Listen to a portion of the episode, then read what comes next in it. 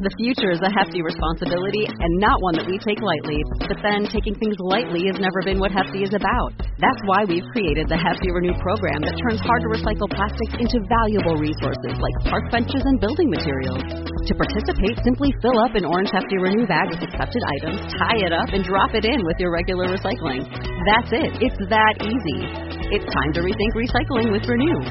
Particular valued resources may vary by geography. More info available at heftyrenew.com.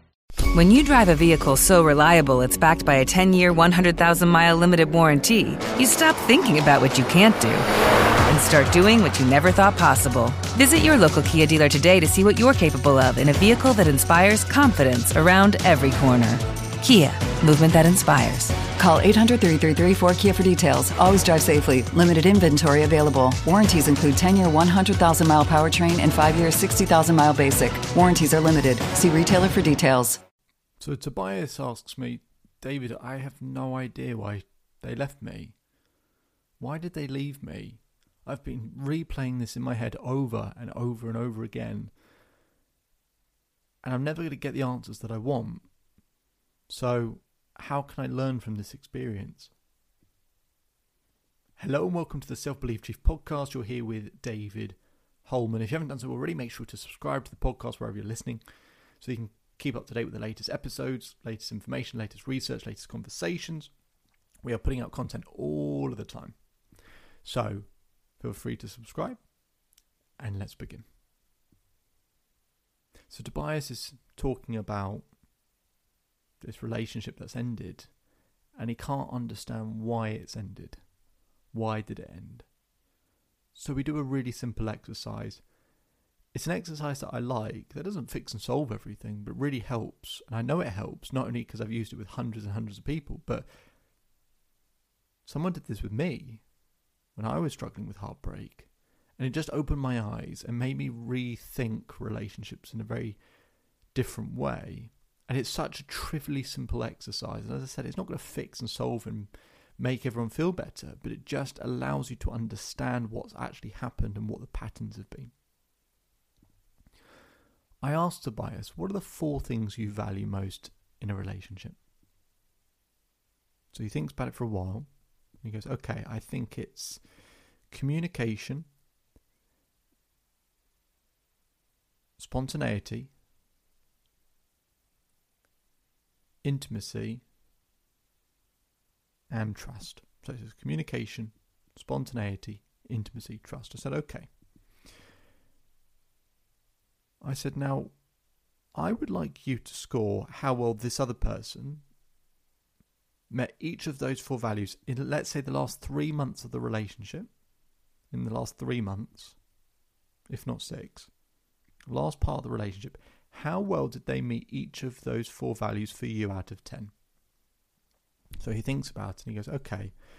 Um, so maybe for the first one, an 8. The second one, a 9. The third one, a 7. And the fourth one, maybe a 4. I said, okay. So you had trusted at a 4. He goes, yeah.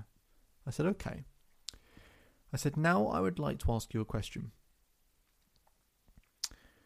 If I asked them what four things do they value most in a relationship, what would they tell me? So, not what do we think, what would they tell me are the four things they value most in a relationship? What do you think they would say? Tobias thinks about it. I can see him looking up, so he's trying to visualize what they might be. He goes, okay. He said, David, I, I think it's honesty. I think it's adventure. I think it's positivity. And he said, I think the fourth one is probably, if I had to choose between a few, maybe it's loyalty. I said, okay. I said, now I'd like you to score how well you think you met each of those four values in the last part of the relationship out of 10. What do you think? Sorry, and let me rephrase the question for you, Tobias. Not what do you think? what would they say? Not what do we think? What would they say? What would they tell me, wrongly or rightly? And he goes, okay, what they would probably say is maybe a seven. They'd probably say a three, a five, and a six. I said, okay. So can you see that if they're not at eights, nines, and tens, that there's something that could have been done better? He goes, yeah. I said, let's take, for example, one that you said was a four for you, and the one that you think they would say was a three. I said, what probably happened was one of you was lacking or wasn't getting that value met at a high level. And once that happens, you've got three decisions you can make. You can either pull away, move in closer and become more needy, or you can hold firm and just be still and just try and be consistent and meet their values. And once that happens, you and Tobias is looking at me and goes, I think I probably pulled away. I said, okay. So you pulled away, and part of that pulling away is also probably no longer meeting that value that they had.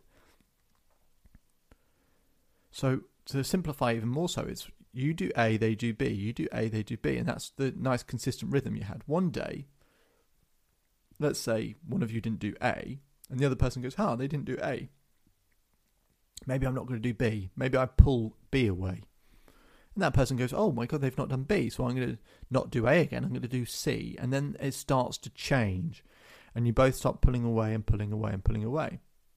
Now, that's just in their case, right? For someone else or someone listening right now, it might be that you became too needy to the other person and sort of becoming a bit claustrophobic for them and, and everything else, and it's not meeting their values. The key part is if you don't know what the other person values most in a relationship, the default is you'll give them what you value. And you'll think you're doing everything right because you're giving what you would value. So you think you're doing the absolute maximum you can do, you couldn't do any more.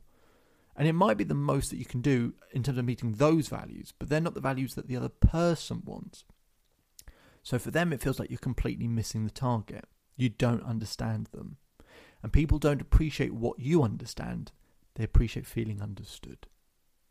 So, a key thing you can do in any relation going forward is ask them, not you know, not on the first date with a pen and paper, but after a couple of months, just ask them, what are the four things that you really value in a relationship? Write them down, remember them, and then write them down somewhere. And if you can hit those at sevens, eights, nines, tens consistently, you'll do a much better job at hitting the target. And actually, it might be a hell of a lot less effort for you than doing way too much of what you value. Is just meet what they value. A nice, simple, easy way that you can do consistently to make them happy. It doesn't fix and solve everything, but it certainly makes a big difference. My name is David Hulman. If you change today, today will change your life. So enjoy the rest of your day Enjoy the rest of your life. If you want to learn more, visit the Self Belief Chief website. And I'll speak to you again soon. The drive to go further and reach higher. The same thing that inspires you inspires us. At Strayer University, we're always searching for new ways to make education more affordable. That's why we offer access to up to 10 no cost gen ed courses to help you save time and money so you can keep striving. Visit strayer.edu to learn more. No cost gen eds provided by Strayer University affiliates Sophia Learning. Eligibility rules apply. Connect with us for details. Strayer University is certified to operate in Virginia by SCHEV.